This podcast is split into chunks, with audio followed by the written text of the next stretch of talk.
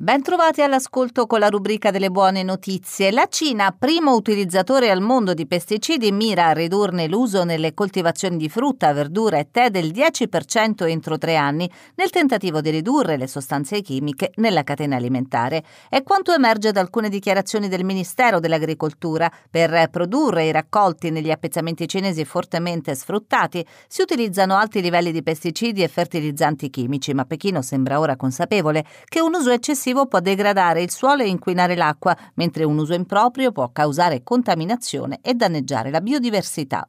La deforestazione della foresta amazzonica brasiliana è diminuita negli ultimi 12 mesi, secondo alcuni dati governativi, dopo i record raggiunti con la presidenza Bolsonaro. La distruzione è in calo dell'11% rispetto all'anno precedente, attestandosi, secondo i dati annuali dell'Agenzia di ricerca spaziale brasiliana INPE, comunque a livello più alto rispetto a qualsiasi altro anno compreso tra il 2009 e il 2020. La foresta amazzonica, che copre un'area grande due volte l'India, assorbendo grandi quantità di CO2, funge da da vero e proprio cuscinetto contro i cambiamenti climatici.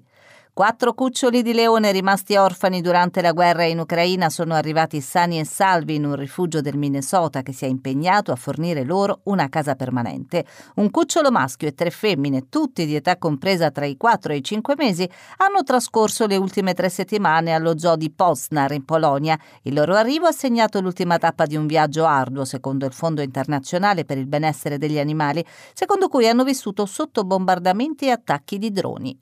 Una start-up britannica sta lavorando ad una console per aiutare i cani ad allenare il cervello, ma anche a passare periodi prolungati di assenza dei loro padroni. L'azienda descrive il suo prodotto JoyPaw come la prima piattaforma olistica di monitoraggio della salute del cane.